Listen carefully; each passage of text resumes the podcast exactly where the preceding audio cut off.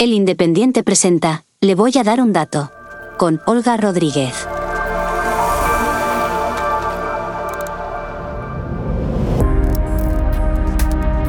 Bienvenidos, soy Olga Rodríguez y esto es Le voy a dar un dato, el podcast de economía del Independiente. La vivienda sigue siendo una de las opciones favoritas de los españoles para invertir. Se percibe como un valor seguro. Además, como nos contaba Elisa Chulia, socióloga y experta en pensiones en un episodio anterior, se puede convertir en una herramienta de ahorro de cara a la jubilación. Pero las hipotecas, los créditos bancarios que en ocasiones son necesarios para la compra de una vivienda, se han encarecido en el último año. La subida de tipos del Banco Central Europeo se deja notar en los intereses de estos préstamos. Le voy a dar un dato. El interés medio de las nuevas hipotecas ha pasado del 1,8% del año pasado al 3,75% según los últimos datos del Banco de España.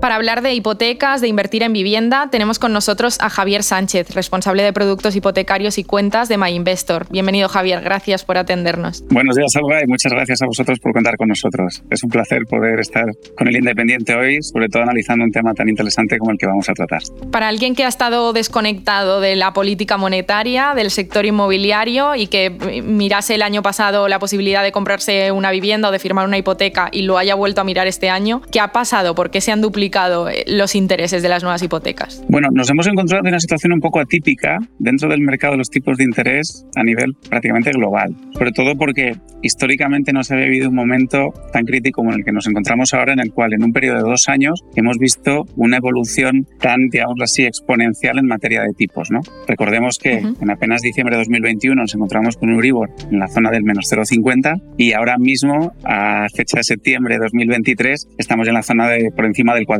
¿no? Entonces, bueno, no podemos obviar que evidentemente hay una serie de actores principales en base a esas materias de políticas a nivel de tipos y sobre todo uno de los principales es el Banco Central Europeo, quien con un objetivo de controlar la inflación, pues en la zona euro ha reaccionado de una forma pues, bueno, tan drástica. ¿no? Eh, lógicamente, esto tiene un impacto, como ya os podéis imaginar, en la economía real y sobre todo en algo que nos afecta prácticamente a la totalidad de españoles, que es el mercado hipotecario. Como ya os podéis imaginar, las hipotecas, sobre todo a tipo variable, son las que más sufren estas medidas y eh, hemos visto que en base esa coyuntura y esa situación de mercado, en un momento puntual, pues los bancos han optado por reaccionar de dos formas diferentes. ¿no? Por un lado, hemos tenido los bancos que, en cierto modo, han decidido estratégicamente reducir sus márgenes y entrar de lleno en una campaña mucho más agresiva de captación hipotecaria. Y por otro lado, hemos tenido otra tipología de bancos que han optado por frenar en un momento determinado la comercialización de este tipo de productos y buscar, digamos así, fuentes de ingreso en otras vías alternativas. Lo que sí que tenemos que decir y sobre todo acordarnos es de todos aquellos aquellos que tomaron la decisión de en un momento puntual firmar sus hipotecas a un tipo fijo hace ya dos años, que pues bueno, pues debido a la, situación en la que se encontramos y nos encontrábamos en aquel momento, pues pudieron encontrar hipotecas en la zona del 1%. ¿no? A día de hoy vemos que fue una oportunidad histórica, vemos muy complicado que se vuelva a repetir y por tanto, pues bueno, pues felicitarles por esa buena decisión de inversión que han tomado y, bueno, a ver qué nos depara el futuro. Pues el, el Euribor se ha tomado un descanso ¿no? este mes de agosto después de muchas subidas cayó por primera vez en unos 20 meses. ¿Empieza una nueva tendencia o seguirá al alza después de, esta caída? Bueno, nos encontramos ahora, como bien decíamos, en un momento histórico, ya no solo por las subidas que hemos vivido en estos últimos años, sino por lo que puede pasar ¿no? a partir de ahora. Como ya muchos de vosotros sabéis, el día 14 de septiembre tenemos una nueva reunión del Banco Central Europeo en la que lógicamente pues una de las decisiones más importantes a considerar es esa subida de tipos ¿no? que parte del mercado espera y que se sobreentiende que pueda ser en torno a unos 25 puntos básicos. ¿no? Lógicamente, ya no tiene importancia en sí el dato, sino que para los bancos principalmente lo más crítico son las declaraciones posteriores a la publicación del dato en la rueda de prensa por parte de la presidenta del Banco Central Europeo. ¿no? Dicho esto, estamos en un momento de alta volatilidad, eh, aún así prevemos que de cara a fin de año pues el Euribor siga, digámoslo así, en una senda en la zona de en torno al 4%, pero lo que sí que es cierto es que no vemos muy sostenible que mantenga esos niveles de cara al próximo o a los dos próximos años, ¿no? Donde sí intuimos que puede haber cierta corrección a esos niveles en torno al 4 nos, nos encontramos ahora mismo, a esa ligera subida que pueda darse de aquí a finales de año y sí que prevemos que de cara al 2024-2025 pues pueda estar más estabilizado en una zona en torno al 3,5 o 3%. Con estas cifras encima de la mesa, ¿Es un buen momento para invertir en vivienda? Esa es la pregunta del millón. Tenemos que tener en, consideración sobre todo eh, ciertos datos ¿no? que se han ido publicando recientemente. Hemos conocido la semana pasada, por ejemplo, que eh, S&P ha publicado un informe en el que hablaba a nivel de Europa de cómo estaba el mercado inmobiliario y sobre todo pues bueno hacía centro eh, o se centraba principalmente en los principales países no hemos visto cómo pues, a nivel de Alemania de Francia Inglaterra incluso ha habido caídas drásticas de entre, entre un 8 y un 12% en el precio de la vivienda cuando hacían referencia a España era significativo que hablaban de cómo en nuestro país esas caídas habían estado en torno al 1,5 o 2%. Todo esto quiere decir que pues bueno, pues la situación actual e incluso ese rally que hemos vivido ha hecho que pues bueno, sí que es cierto que el precio en la vivienda ya ha caído, pero todavía sigan habiendo ciertas oportunidades de, inversión. Dicho esto, eh, a la hora de valorar si es buen momento o no, no podemos olvidar que cuando una persona valora la compra de una vivienda es por diferentes motivos, ¿no? Tenemos aquellos que lo consideran como su primera vivienda, como una inversión para toda la vida, y a todos aquellos también, que, que también hay que considerar que lo que buscan más es una operación especulativa, o bien eh, pues la compra de una vivienda para rápidamente valorar una posible subida en precio y una posible venta, o bien aquellos que la compran pues con el típico pues plataformas de alquiler vacacional o similar. Dicho esto, seguimos viendo todavía potencial eh, en las principales ciudades en España. El feeling que tenemos, eh, sobre todo en relación a la demanda de hipotecas que estamos teniendo nuestros clientes, es que siga habiendo interés, pese a que ha caído en general en España, de compra en las típicas ciudades, ¿no? Madrid, Barcelona, partes de la Comunidad Valenciana, partes del País Vasco. Hay ciertos sitios en los que todavía pues sigue habiendo ¿no? esas oportunidades. Lógicamente, no podemos olvidar que la incertidumbre en materia de tipos y el devenir de la economía en general de la zona euro, pues hace que los perfiles a día de hoy ya sean un poquito menos agresivos. Es decir, la gente ya no se quiere apalancar tanto como en el pasado, buscan en lugar pues igual de un 80% pues igual reducirlo y valorar un 70% y poner más capital, pero siempre a la hora de tomar esa decisión de si es el momento óptimo para la compra o no, tenemos que evaluar sobre todo las finanzas de cada uno, las finanzas personales, ya que pues en función del caso, pues entidades como por ejemplo My Investor llegamos incluso a financiar el 100% siempre y cuando pues aquellas personas que no se quieran descapitalizar y que quieran más de un 80% de financiación, pues puedan incluso ignorar su cartera de inversiones. O sea, que opciones sigue habiendo, tanto a nivel de primera vivienda como a nivel especulativo, sigue habiendo oportunidades.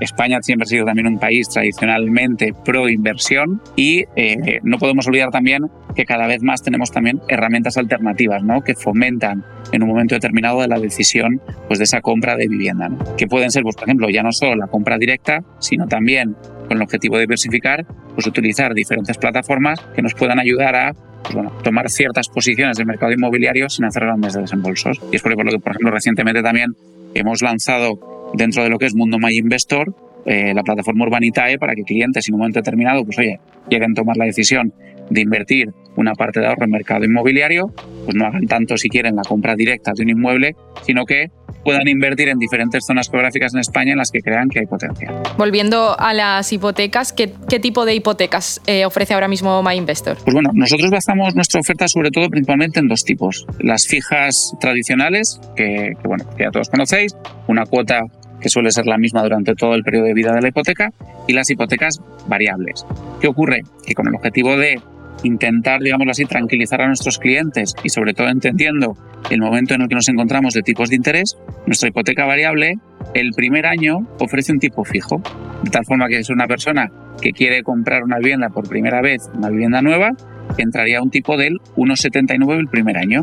Posteriores, Euribor más 0,89. Si por el contrario es una persona que nos encontramos que dice, oye, pues mira, yo tengo mi hipoteca con el banco de toda la vida, con el que firmé una serie de vinculaciones. Quiero hacer ciertos cambios, pues por ejemplo, quizás me han subido la cuota de mis seguros o me han obligado, entre comillas, a invertir en una serie de productos de inversión pues que no me convencen del todo y que creo que hay alternativas más atractivas. Nosotros en MyInvestor, como no pedimos ningún tipo de vinculación a nuestros clientes, todas nuestras hipotecas son libres y así lo han sido desde inicio, porque de nuestras principales filosofías dentro de la entidad, pues fomentamos el que todo ese cliente que quiera información y que en cierto modo pues se quiera desvincular de esas ataduras históricas que ha ido manteniendo durante muchos años con su hipoteca, pues pueda valorar el cambio y venirse con nosotros. A todos ellos, como entendemos también que es una decisión que implica cierto tiempo, una serie de costes en un momento dado por parte del cliente, que en muchos casos nosotros también incluso cubrimos, pues les ofrecemos ese primer año en lugar de un 1,79, como hemos dicho, para nuevas viviendas, un 1,59%, que a tipo fijo, teniendo en referencia el Euribor, que está a niveles de por encima del 4%, es bastante atractivo, ¿no? Y haciendo hincapié sobre todo en la no vinculación. ¿Y habéis notado si ha crecido el interés en las hipotecas mixtas? Si la gente pregunta más por ese tipo de, producto. Sí es cierto que ha crecido, lo que pasa es que sobre todo viene claramente incentivado por el miedo del entorno de tipos en el que nos encontramos, ¿no? Al final nuestra hipoteca variable tiene, digamos, es una tecnología cuasi mixta, porque el primer año, como hemos dicho, es fija. Así lo que conseguimos también es, sobre todo, todos aquellos que tienen la duda de qué puede pasar en un entorno de tipos como el actual, tener una alternativa y quedarse tranquilo durante el próximo año, donde, como hemos dicho, pues seguimos estimando que el euro pueda seguir a un nivel pues, un poquito alto. ¿no? ¿Qué ventaja tiene versus otras hipotecas que podemos encontrar? Pues sobre todo el que ese año ganamos, digamos así, un año de tranquilidad y cuando el mercado en cierto modo intuye que va a haber una corrección en tipos de interés, es entonces cuando empieza nuestro periodo a tipo variable. No podemos olvidar, Olga, y es extremadamente importante resaltarlo, que posiblemente la hipoteca sea la inversión más fuerte que una persona, o más importante que una persona va a afrontar durante toda su vida. Y en el día a día os sorprendería a todos ver cómo hay mucha gente que históricamente, quizás por desconocimiento, siempre veían los grandes teams en las fachadas de los bancos, pero no bajaban, digamos, a investigar las implicaciones que tenía a posteriori la TAE. Y parece mentira, pero sigue siendo un poco la gran, digamos así, escondida, ¿no? El tipo de interés que a los bancos pues menos les gusta recurrir. Lógicamente, por materia regulatoria lo tienen que reflejar y para nosotros tiene una gran importancia, porque en la TAE es donde realmente vemos las implicaciones que una hipoteca tiene para un cliente. Al final, tenemos muchos clientes que vienen, nos llaman y nos dicen, bueno, ¿cuál es vuestra oferta? Cuando les decimos los tipos, nos dicen, pues he encontrado un banco que me ofrece un 0,30% menos un 0,40% menos. Y entonces, lo que siempre les decimos a los clientes es, bueno, permitirnos analizar con vosotros esa oferta que tenéis de esa otra entidad para analizar por qué realmente tenéis este tipo TIN, que es el que la gente en su mayoría cree que es el habitual, y cómo es de importante analizar la TAE, porque muchas veces pues hay costes de mantenimientos de cuenta que los clientes pues de inicio no conocían, seguros con primas mucho más altas de la media de mercado y que cotizadas por fuera pues no tendrían nada que ver con la que le está ofreciendo el banco en un momento determinado, obligación de gastos con tarjetas de crédito, obligación de contratación de productos financieros que igual el cliente no necesita o que tiene unas comisiones también fuera de mercado que a la larga pues nos suponen un coste mucho mayor. Entonces, sí, todo aquello que, queda un poco fuera de lo que es el préstamo hipotecario como tal. Así es. Entonces, históricamente en España, que todos recordamos, ¿no? Cuando venían de antaño, pues nuestros familiares de vengo del banco, he constituido una hipoteca y me han regalado una vajilla, una televisión o un X. A ver, todos tenemos que tener en consideración que eso no es gratis. Al final, indirectamente, el cliente lo está pagando por detrás en una serie de costes, ¿no? Entonces, aquí lo que hemos apostado desde inicio en My Investor es muy fuerte posicionarnos en contra de toda esa, digámoslo así, vinculación y apostar de inicio por la libertad en toda la tipología de productos que ofrecemos la entidad, desde la parte de hipotecas al uso, como hemos comentado, en la que no hay vinculaciones, hasta la parte de inversiones en las que los clientes pueden invertir prácticamente la totalidad de activos que les venga a la cabeza con las, las condiciones más atractivas que a día de hoy pues, pueden encontrar prácticamente en el mercado nacional.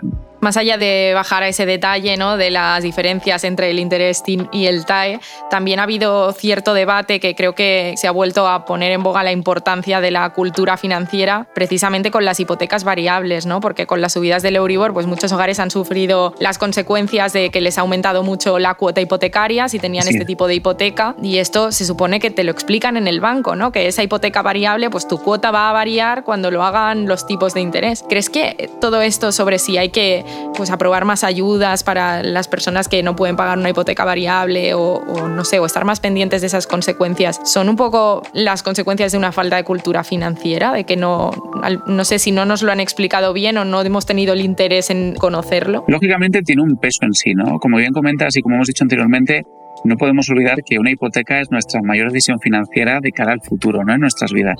Entonces, sí que es cierto, que es lógico además, que los clientes que valoran la compra de una hipoteca no necesariamente tienen que ser expertos financieros. Lo que sí siempre recomendamos es que al final, si tienen dudas, que no tengan miedo en plantearlas a la hora de realizar la contratación. Lógico y normal que cuando una persona nos llama, pues siempre tiene una ilusión, sobre todo cuando vemos los perfiles jóvenes, ¿no? Que quieren comprar su primera vivienda, de tenerla cuanto antes, de poder amueblarla, pues la típica, la ilusión, ¿no? Del que compra algo, pues en cierto modo tan importante como es la vivienda. Lo que sí que es cierto es que siempre animamos a que la gente lea bien toda la documentación contractual, que entiendan bien qué es lo que están firmando, que si tienen dudas, que las pregunten y sobre todo que comparen, porque esto es muchas veces como cuando uno va al médico, ¿no?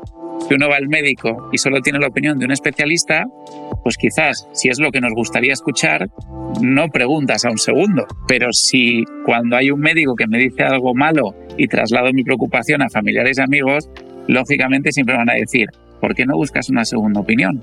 Al final el mercado hipotecario tendríamos que tender a hacer lo mismo. Vivimos en un país en el que la banca siempre ha sido extremadamente tradicional, en el que la gente normalmente cuando se vinculaba a un banco hace 20 años, pues durante 20 años han tenido siempre la misma entidad, con sus mismas tarjetas, sus mismas domiciliaciones, recibos, hipotecas y demás. El COVID, curioso, pero nos ha servido a todos mucho para ganar tiempo y valorar cosas que quizás hasta ese momento no valorábamos y que no lo dábamos por hecho que era quizás interesante valorar. Por ejemplo, la gente estaba acostumbrada a pagar su cuota todos los meses y no pensaba si era cara o barata. Es la cuota de mi hipoteca y ya está. Cuando la gente empieza a tener cierto tiempo porque tiene que estar encerrada en casa, ahí sí que se abre, digamos así, una puerta en la que la gente, pues en cierto modo, empieza a plantearse cosas. Y lo hemos visto mucho en temas de, pues, por ejemplo, teleoperadoras. Eh, cuando la gente estaba hablando de decir, oye, estoy pagando con X empresa X euros, quizás igual es muy caro y puedo valorar una alternativa.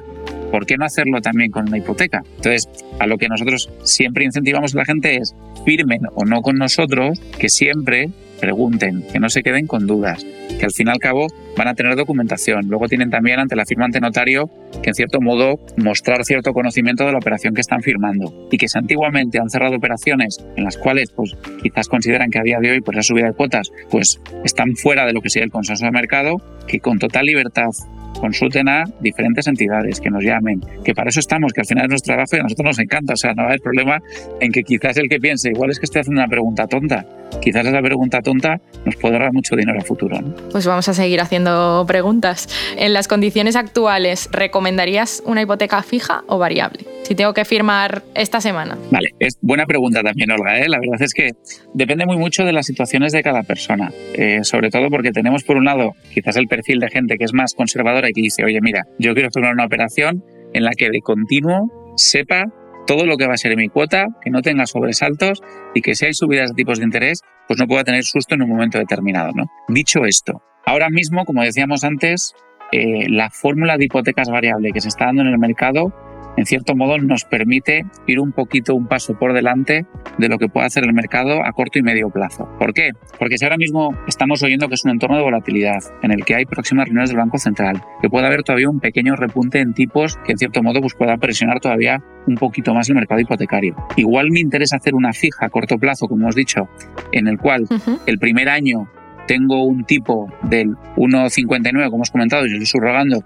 o un 1,79 si es una operación nueva, pero luego a partir ya del segundo año, entrar en un tramo más variable en el cual tenga un Euribor más un diferencial atractivo, en el cual en cierto modo no tenga obligaciones paralelas, no tenga una obligación de pues X gastos con mi tarjeta, X recibos, X seguros o X inversiones, Porque eso al final a la larga me da cierta libertad. Entonces, si yo tengo ahora mismo esa hipoteca en la cual es la que hemos dicho que es una especie de mixta encubierta, pero que nosotros categorizamos como variable. El primer año estoy cubierto en tipo y a partir del primer año donde el mercado estima que los tipos van a corregir ligeramente, yo tengo claro que a día de hoy, ante ese perfil de cliente, me una variable.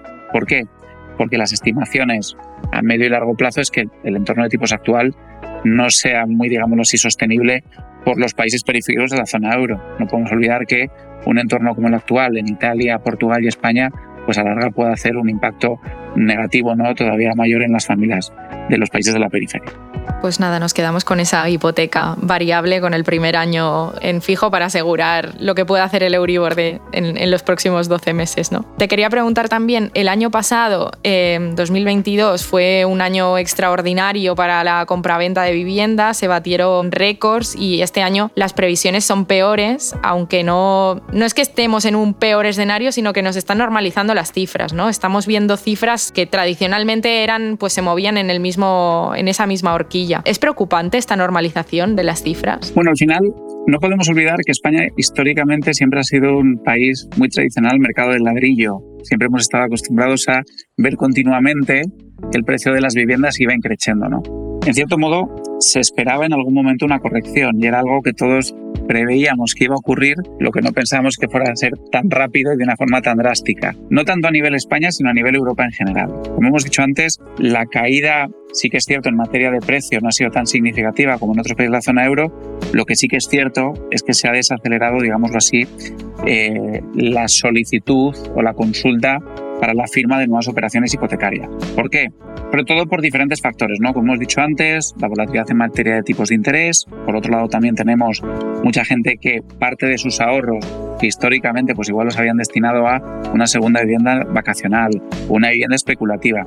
Pues quizás ahora en cierto modo, han decidido esperar un poquito para ver cómo reacciona el mercado los próximos meses y ver si alguna oportunidad de compra a un precio más barato o una oportunidad de financiación a unos tipos de interés más estables. O sea, hay muchas ecuaciones, dentro de esa ecuación, perdón, hay muchas incógnitas que en cierto modo pueden hacer que ese mercado que estamos hablando del inmobiliario en España pues pueda tener más volatilidad a corto y medio plazo. ¿no? Por nuestro lado, como entidad, sí que es cierto, y lógicamente hemos visto una pequeña caída en la demanda, lo que sí que es cierto es que el mercado español sigue siendo atractivo en muchas zonas determinadas, ¿no? Como he dicho antes, pues desde Madrid, Barcelona, Valencia, País Vasco y demás, siguen habiendo oportunidades interesantes de inversión. Y sobre todo, cuando hablo de inversión, no hablo simplemente de especulativa, sino que una inversión puede ser, eh, digámoslo así, el cambio a mi primera vivienda, porque en la que resido actualmente, o bien estoy de alquiler, o bien se me ha quedado pequeña por X factores, o simplemente quiero un cambio, ¿no? Entonces, bueno, sigue habiendo oportunidades. Lógicamente, España es un país en el que parte del PIB se basa en eso y sobre todo también teniendo en consideración que en las grandes ciudades pues cada vez hay menos obra nueva, entonces suele ser más frecuente que haya, pues digamos así, esa compra-venta de vivienda, en cierto modo, de clientes que deciden pues cambios puntuales o cierta especulación. Eh, ahora te quería preguntar, volviendo a ese dato que dábamos al principio, ¿no? Del, del coste de los intereses, yo sé que MyInvestor lo hace, pero si el crédito es ahora más caro, ¿se debería remunerar el ahorro de forma general? A ver, en principio, no podemos olvidar que los bancos en general han vivido siempre una estructura de costes bastante alta. No podemos olvidar que pues, hay grandes entidades con un volumen muy grande de oficinas y unos costes fijos que en un momento dado, ante subidas de tipos, pues igual por decisiones estratégicas o de negocio, pues han decidido no remunerar. Nosotros, como bien comentaba Olga, hemos seguido una política completamente diferente. Creemos que al final, si un cliente tiene la confianza de trabajar con un banco como el nuestro, pues vemos lógico, ante un entorno de tipos como el actual, pues es viable ¿no? el poderle remunerar una parte de, de sus ahorros. De hecho, es donde más, digamos así, hincapié a nivel estratégico estamos haciendo. Creemos que ahora mismo por la coyuntura, pues los típicos depósitos no son el producto, digamos así, estrella de entidades como la nuestra y en el corto y medio plazo pues tiene pinta de que el mercado va a seguir así. Pues bueno, respondiendo a la pregunta directamente que me has hecho, sí creo que en un entorno como el actual, la banca en general pues tendría que plantearse pues, un poco esa remuneración que hemos comentado por el entorno de tipos y que de tanto se está hablando hoy en día en la prensa por en cierto modo la presión del Banco Central. ¿no? Pues llegamos al final de la entrevista. Javier Sánchez, responsable de productos hipotecarios y cuentas de MyInvestor, muchas gracias por atendernos. Muchísimas gracias Olga y a todo el equipo del Independiente por, por este podcast.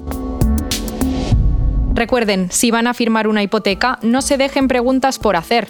Ninguna está fuera de lugar, y menos cuando se trata de una inversión que nos puede acompañar durante gran parte de nuestra vida. Lo siguiente, comparar la oferta de los bancos y estar pendiente de la información económica. En el Independiente seguiremos informando del Euribor, de las decisiones de la política monetaria y de la situación del sector inmobiliario. Aquí, en Le Voy a dar un dato, hablaremos con expertos en otras materias económicas. ¿Ha invertido usted en letras del Tesoro? ¿Cómo están los salarios en nuestro país? La respuesta ya saben, en otros episodios de este podcast. No olviden suscribirse en su plataforma favorita y comenten, que les leemos. Hasta aquí, le voy a dar un dato. Con Olga Rodríguez.